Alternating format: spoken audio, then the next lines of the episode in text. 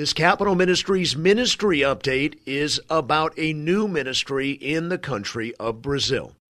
The Capitol Ministries Bible study to the National Congress of Brazil that began in September has been tremendously well received, and God continues to open many doors to us, said ministry leader Pastor Ralph Ferreira. Ferreira shared, quote, I am amazed by the way Capitol Ministries has been received in Brazil. This validates for me that this ministry is from the heart of God. I never imagined that accomplishments we are seeing could be done in such a short amount of time. Our ministry has been tremendously well received by all the authorities. The Bible studies that are taught every week to members of the United States White House Cabinet, U.S. Senators, and Representatives in Washington, D.C. by Ralph Drollinger president of Capitol Ministries, have been translated into Portuguese and are being taught by Pastor Ferreira to leaders in Brazil. Pastor Ferreira is well known in Brazil not only as a knowledgeable, skilled, and talented pastor, but also for having worked for many years in the political arena.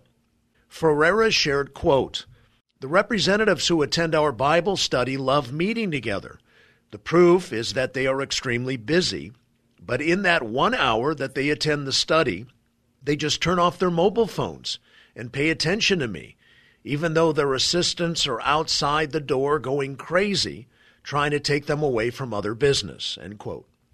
Upward of a half a dozen of congressmen and congresswomen regularly attend, and others will soon be joining the group.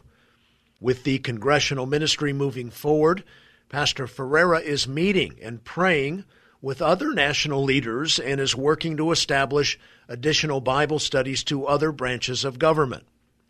Ferreira shared, quote, My plan now is to keep teaching the ones who have come to the Bible study while I advance to the others, especially to evangelize non Christians. I have set aside Wednesdays for visits with the aim of sharing more about the ministry and to make myself available to help them in prayers.